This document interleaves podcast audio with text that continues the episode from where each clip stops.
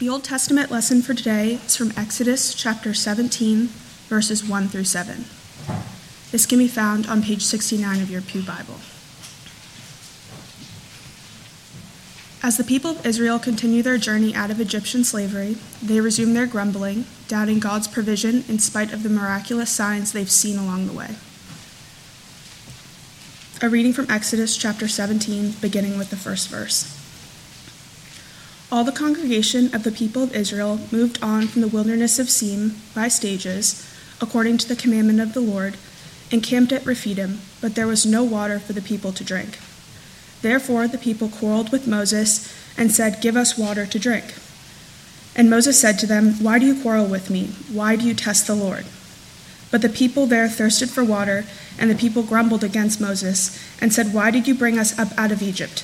To kill us and our children and our livestock with thirst? So Moses cried out to the Lord, What shall I do with these people? They are almost ready to stone me.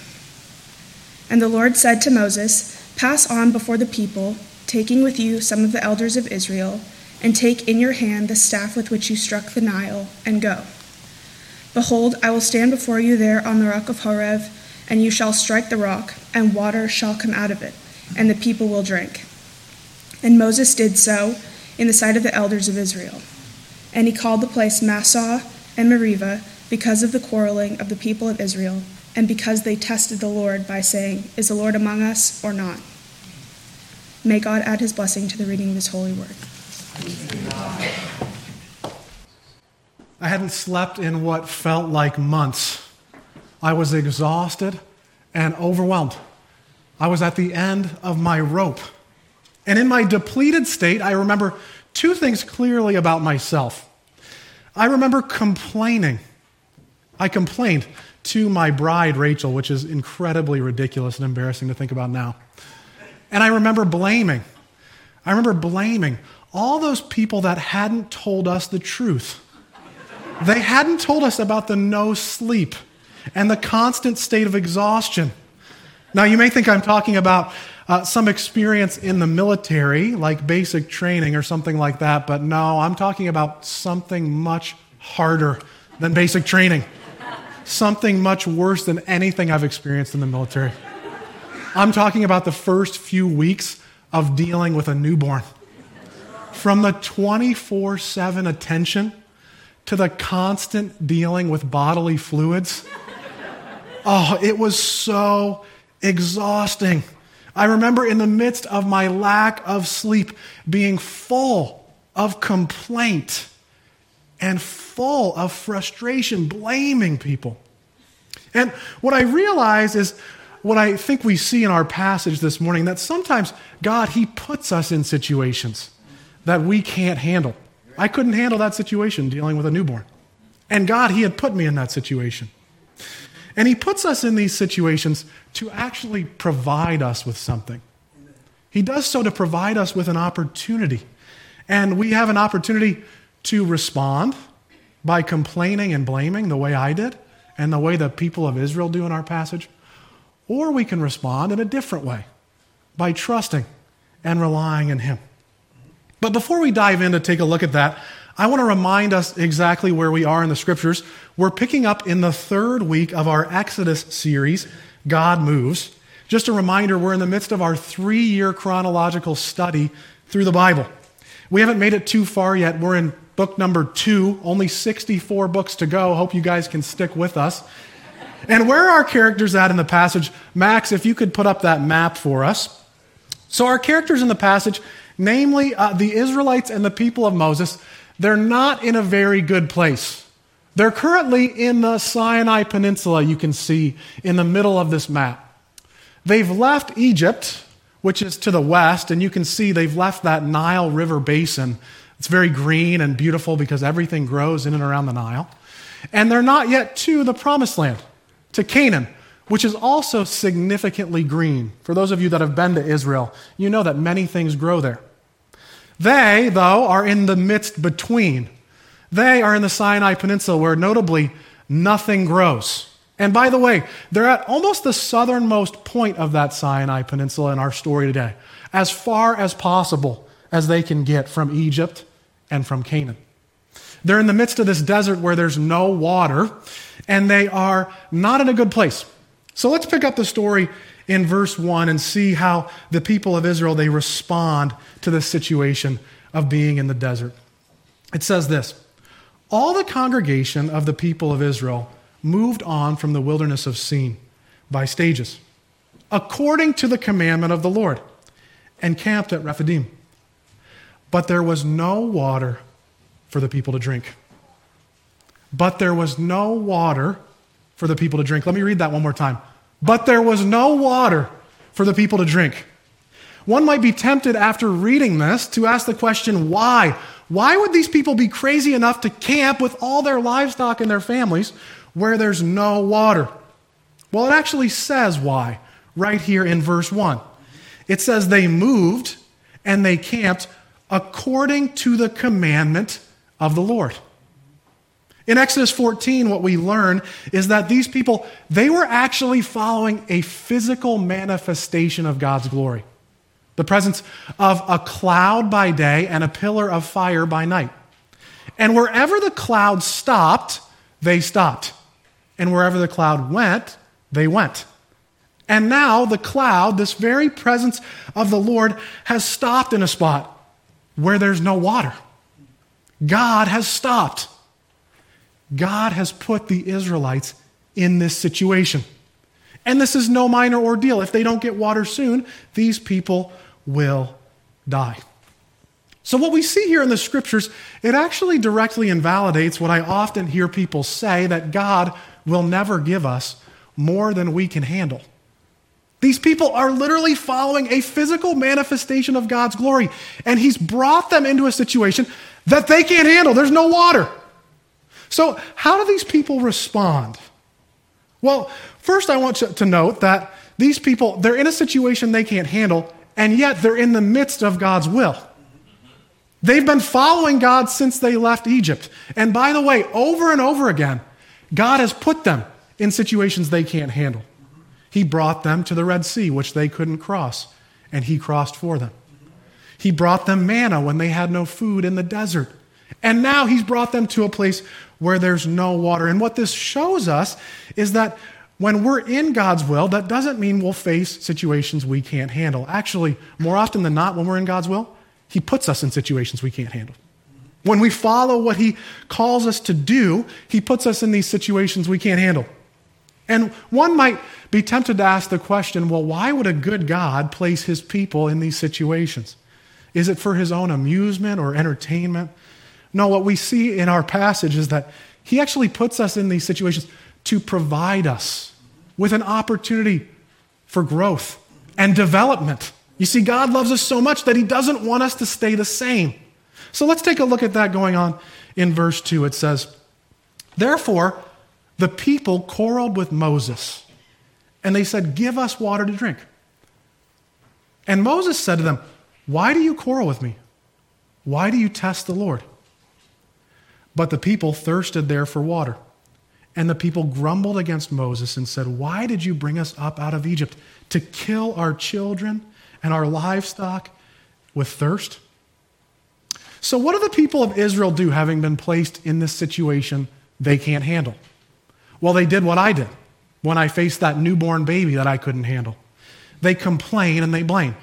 What do they do? They respond by complaining to Moses and then they blame Moses. Did you see what it said there in verse 2? It says, The people quarreled with Moses. And then it goes on, it says, And then the people grumbled against Moses. I love this grumbling, it's so snarky. They say, Why did you bring us up out of Egypt? To kill us and our children and our livestock with thirst? What we see here in the people of Israel is the natural response of the human heart when facing a situation it can't handle.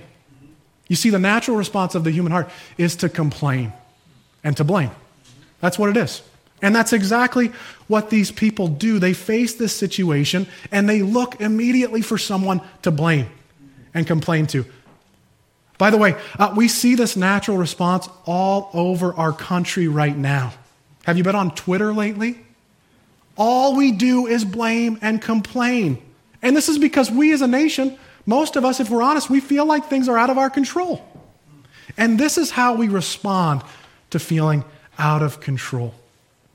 So, where does all this blaming and complaining get us? What's the fruit of the blaming and complaining? I love what famous Catholic priest Thomas Kempis says in his devotional about the response to complain and blame to a broken world. He says this The unrighteous man looks out on the brokenness of the world and complains, and as a result, is twice as unhappy. That's the result. The fruit is that we are a more miserable and angry and anxious, anxious culture than probably ever before in the history of the U.S. And I'd have to admit that I fall into this trap of the unrighteous man or the Israelites. My response to situations I can't handle, just like dealing with that newborn baby, is to complain and blame. Instead of allowing these situations to be opportunities for God to work in my life, for God to develop and grow my character, I actually do the opposite. I feed my own flesh. And when I do that, when I complain and blame, it makes me twice as miserable. And maybe this is true for you as well. Let me ask you a question. Uh, for those of us who are followers of Jesus, we're called to recognize the fruit of certain behaviors, the end result. So when you complain and blame, when you find yourself in this thought trap, what's the fruit? When you complain and blame, are you filled with love, joy, peace? patience, goodness, gentleness, and self control? No, I didn't think so. Neither am I. Let me ask you a question Can you imagine a life filled with those fruit? Well, how do we get there? How do we get to that fruit of the Spirit? Well, what if I told you there's actually a different way that we can respond to these situations? A way that we can respond that doesn't make us twice as miserable. A way that actually builds our faith and builds the fruit of the Spirit in our lives. It probably sounds too good to be true, right? Well, let's take a look at a different response in our text. Going on in verse 2, let's look at that again. It says this Therefore the people quarreled with Moses and said, Give us water to drink. And Moses said to them, Why do you quarrel with me? Why do you test the Lord? But the people thirsted there for water. And the people grumbled against Moses and said, Why did you bring us up out of Egypt? To kill us and our children and our livestock with thirst? So Moses cried to the Lord, What shall I do with these people? They're almost ready to stone me. Moses, his life is on the line. He is in desperate straits. And I love what it says here in verse 4. It says that Moses cried to the Lord. Moses is in the same circumstances as the people of Israel. Actually, he's probably in worse circumstances because he's the one that's taking all the blame. And what does he do as a response? Well, instead of complaining and blaming others, he takes his petition straight to God. Amen. The only one he knows that's trustworthy, and the only one he knows that can actually solve the problem. You see, what we see in Moses' response is instead of complaining and blaming, he actually turns to God. And he trusts that God can answer something that he could never do. He turns to God in a posture of trust and reliance. He knows he can't handle the situation. And by the way, this isn't the only time Moses does this. Throughout Exodus and Numbers, we see him in way over his head. And over and over again, he falls on his face before God, calling out to him. Now, Moses, he's not perfect. Don't get me wrong. Where in a few weeks, we're going to see a few of his massive character flaws. But in this section of the text, he gets it right. In this opportunity to build his faith, he turns to God, the only one that can actually solve the problem. He turns to God in a posture of trust and reliance. Same circumstance, different response. Let me ask you a question this morning. When was the last time you faced a situation you couldn't handle and you turned to the only one who could and fell on your face and said, Lord, help me? You see, this is the response of faith. Years ago, I was taught a simple prayer to pray in these overwhelming situations. A prayer that I've found useful as of late. It's simply, Lord, I can't, but you can. So I think I'll let you. Lord, I can't free myself from this addiction, but you can. So I think I'll let you. Lord, I can't be the godly parent that my children need, but you can. So I think I'll let you. Lord, I can't free myself from this anxiety and crippling fear that's affecting my life, but you can. So I think I'll let you. You see, these opportunities, these challenges, they're an opportunity for us to respond to the only one who is trustworthy, the only one who can truly solve the problem. You see, God can, but we can't. Same circumstance, two responses. I love what Kempis says. He goes on to juxtapose the just man as opposed to the righteous man. He says, The just man looks out on the brokenness of the world and he also feels it. We see the brokenness, we feel it, but is upheld by grace. Two responses, same circumstance. Two responses, different fruit. And we might be tempted to look at these two responses and think that God listens to one, but doesn't listen to the other. That he works for those that trust and rely, but he forgets about those who complain and blame. And that's not the truth. You see, the good news of the gospel is that God, no matter what our response is, he remains faithful. He remains faithful to provide. Let's take a look at that going on in verse 5. It says this And the Lord said to Moses, Pass on before the people, taking with you some of the elders of Israel, and take in your hand the staff with which you struck the Nile, and go. Behold, I will stand before you there on the rock at Horeb. And you shall strike the rock, and water shall come out of it, and the people will drink. And Moses did so in the sight of the elders of Israel. God looks out on this scene and he sees the people of Israel complaining and blaming. And he sees Moses overwhelmed on his face, asking for his intervention. And what does God do? He says, Yes. He says, I'll provide. I'll provide for those who seem worthy and for those who seem unworthy. You see, friends, our posture doesn't change the faithfulness of God. Our posture changes us. That's what it does. We get to choose to live lives of peace or to live lives of anxiety. We get to choose to live lives of joy or lives of freedom. We get to choose to live lives of complaining and blaming or lives of trust and reliance. That part's up to us. But either way, God's faithful because he cannot deny himself. He's faithful to provide for those who seem worthy and for those who seem unworthy. In fact, uh, this entire book is about how God provides for those that are unworthy. We're going to see this over the next three years, over and over again. God is going to provide for people that don't seem worthy. They don't. And God is going to prove himself to be faithful. In fact, in the New Testament, God would ultimately provide through his son, Jesus. And Paul, he actually connects Jesus with this entire scene in the book of Exodus. And I love what Paul says about God's provision. He says this about the people of Israel and about Moses. He says, They all drank. They all drank. Paul says, That's how God provided. They all drank, for they drank from the spiritual rock that followed them, and that rock was Jesus. Paul doesn't say uh, that rock pointed to Jesus, he says that rock was Jesus. You see, the people of Israel, they found their provision and faithfulness ultimately in Jesus.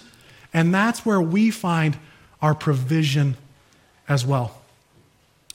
But as I head into the next year, I don't only want to find provision in Jesus, I also want to find that fruit. I want to find that joy. And I know that as I head into the next year, I'm going to face situations that I can't handle. And as I do, I want to be a person that responds like Moses, that falls on my face, trusting and relying in God, the only one who can solve those problems that I can't handle. And, church, in a world full of complaining and blaming, I want us to get this right. I want us, in the midst of this age, to be people that live differently, that are filled with love, joy, peace, patience, kindness, goodness, gentleness, and self control. And God wants that for each of us as well. Thanks be to God.